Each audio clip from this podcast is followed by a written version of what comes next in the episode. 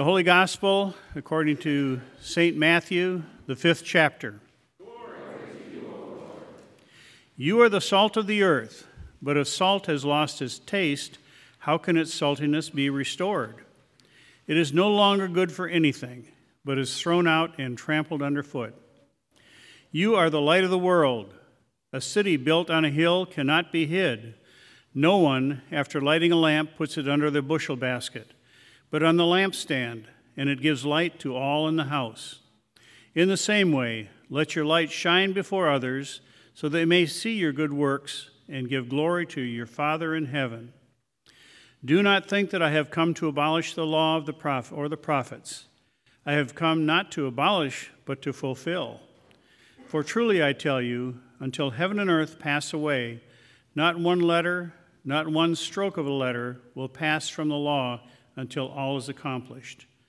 Therefore, whoever breaks one of the least of these commandments and teaches others to do the same will be called least in the kingdom of heaven. But whoever does them and teaches them will be called great in the kingdom of heaven. For I tell you, unless your righteousness exceeds that of the scribes and Pharisees, you will never, ever enter the kingdom of heaven. The gospel of our Lord. Praise to you, O Christ.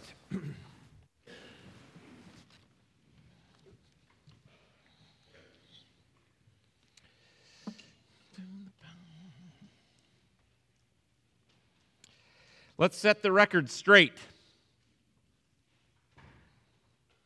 We have this phrase that we sometimes say let's set the record straight, or I know my mom was really good at setting me straight sometimes. The idiom means to clear things up, to give a correction.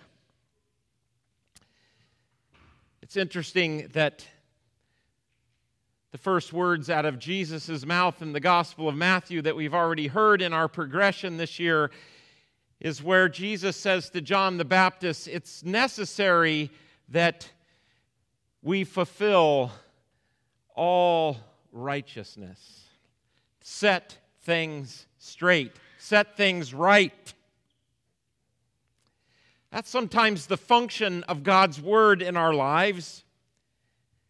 Isaiah, that we hear today, does some setting things straight, does some correction. And you know, after all, we have to remember that we as human beings are broken, sinful. We do affirm that as much as we also affirm that we are God's creation and God's beloved people. So we need some correction sometimes. I, well, I should speak for myself.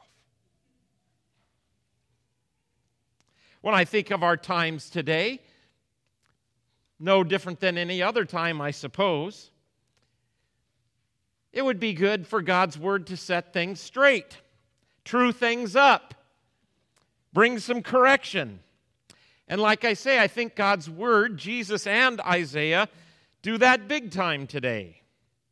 You see, Isaiah was speaking to the people of God in a time when they thought they were doing all the pious things. They were doing fasts and they were worshiping and doing the sacrifices in the temple and they were, you know, going through, you could say the motions, but I think they were even sincere about it. But they weren't really concerned about how they treated the poor and the lowly and the people, the kin, even the family who were struggling, let alone other people of the community, other people even weaker or more vulnerable they weren't worried about that. No, their piety was focused on themselves. They were undergoing a project, it would seem, to make themselves look good. Those who have ears to hear, hear. Isaiah said, If you remove the yoke from among you, the pointing of the finger, the speaking of evil. If you offer your food to the hungry and satisfy the needs of the afflicted, then your light shall rise in the darkness. Then you will be great, Isaiah says. The darkness and your gloom will be like noonday. That's some setting of the record straight. You know, um, it's a danger when we think about our worship life and our religiosity that, that somehow it can be to make ourselves look good or to make ourselves feel better about ourselves. But it's just a natural thing. I don't mean to be even too judgmental about it. I remember getting on a plane going to Israel. Some people have heard me tell this story before. And there was a very devout there are lots of Jewish, very devout people going to Israel from New York. Um, this was the Hasidic Jewish um, tradition, and you know they had the black hats on and everything, and, and, it was really beautiful to watch. But this one gentleman, though, wanted to sit next to his son, his younger son, who was sitting next to me. He was the son was about my age, the dad was older, and he took someone else's seat on the aisle. It was a woman, and she came and said, "Excuse me, sir, I think you're in my seat," and he he wasn't going to move. He wasn't going to move, and. Uh, you know, she was trying to be nice about it, and then she went and got the flight attendant, and the flight attendant, and this guy was just no, and he started to be mean about it, and he just wouldn't budge. He was going to sit next to his son. It wasn't his seat, but it was his spot, and he was going to do it, and, and it, he was actually quite rude. I was quite embarrassed about it. And then, for the next nine hours, he and his son read the Hebrew Scriptures together.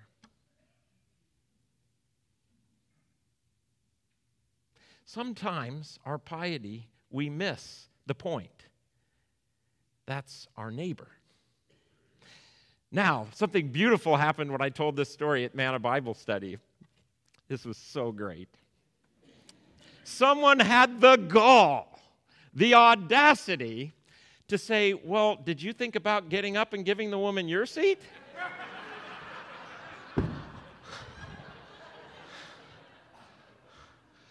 I got to talk to this congregation. As my mom said, when you point the finger, yeah, that's right. Here I'm pointing the finger at someone else. Look what happens. Oh, it's a dangerous thing to point the finger. Isaiah says, Hey, you want to get your piety? You want to get things straight? Stop pointing the finger. Jesus said something like, I don't know, take out the log in your own eye before you take out the speck in your neighbors. Let that sink in.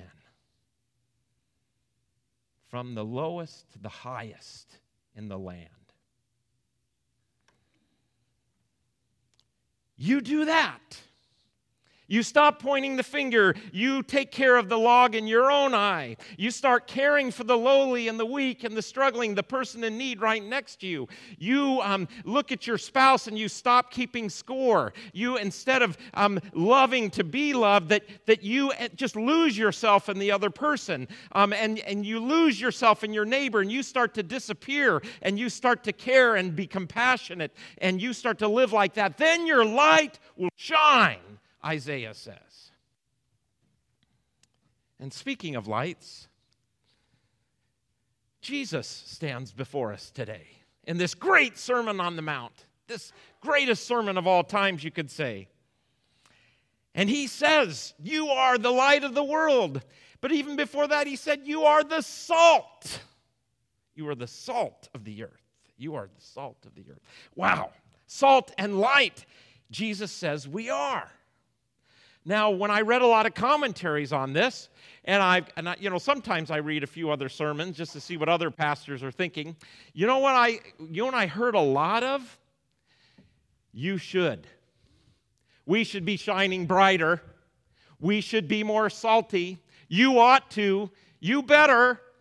What are you doing?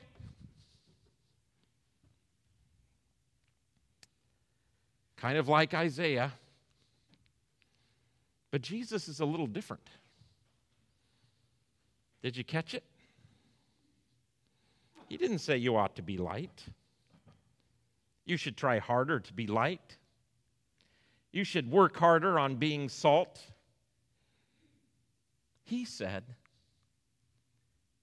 You are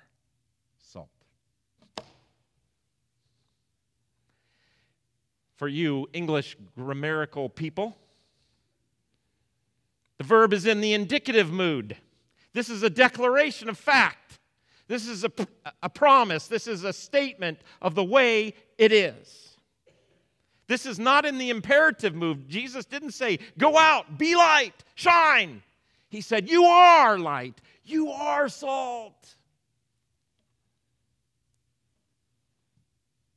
It's a divine decree from the Lord of the universe, the one who lived his life as salt and light for us and died on the cross for us and was raised from the dead. That guy, that self revelation of God, that God man Jesus said, You are light, you are salt.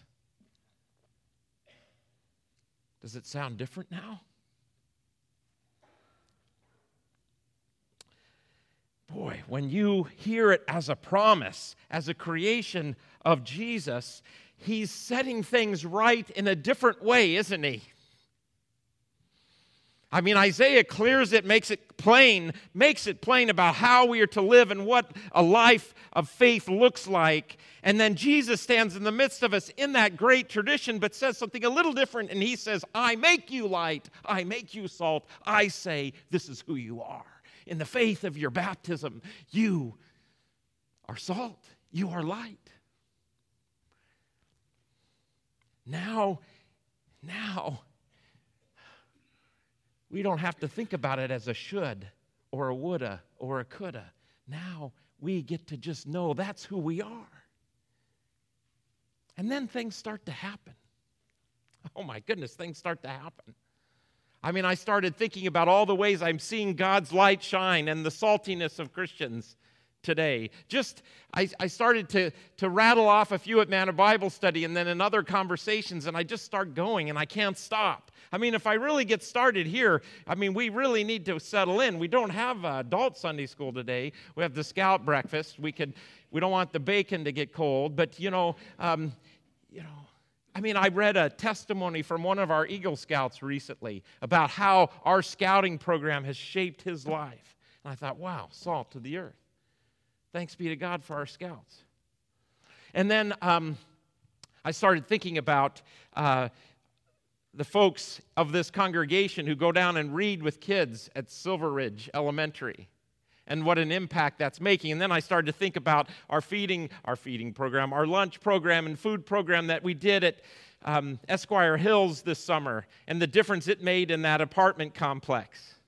Less racial tension, less kids fighting, all because we simply showed up and gave some food. And then I thought about our, our book program that actually this year kept low income kids' reading scores from dropping, and they leveled off over the summer, and they didn't do what almost all lower income kids' reading scores do in the summer. And we did that. You did that. Not because we wanted to cross off some box somewhere that, look, we're being better light. It's just because that's who we are. That's who you are. I, I talked to someone recently who just actually got the guts to say, you know what? Um, I am so excited about our congregation that I go to. The preachers preach God's love. This is what they said. The music, we celebrate, it's awesome.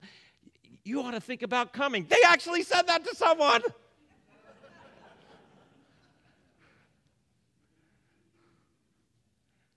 I mean, that when you get that Jesus says this is who you are, you just start to be salty. Now, here's the cool, quick thing. I got to say this quick about salt and light. The great thing about, think about these. If a, if a food, if a dish is too salty, no good. See, the great thing about getting the salt just right is you, it's there, but you don't notice it. And you know what light does? Yeah, this is a, be- a candle is beautiful, but though that light hits you, light is not focused on itself. It, it illumines that which it's shining on. You look at the sun, it's like way too bright, but you look at what the sun is lighting up. It's beautiful. Thank goodness we have some today. Woohoo! That's the kind of salt and light Jesus wants us to be, not focused on ourselves. That's the whole problem with religious piety is it gets focused on ourselves. Look at me. Hmm. Wow. Jesus comes and he sets us right today. Isaiah comes and sets us right. But Jesus comes and does it a different way, a little bit different way, in that he fulfills the law for us. We get connected to him, and in his cross and resurrection, he trues us up and makes us right because we are clothed in his righteousness. So, how can we do anything else but flavor up this stale world with some salt and shine? the light of God's love. Amen.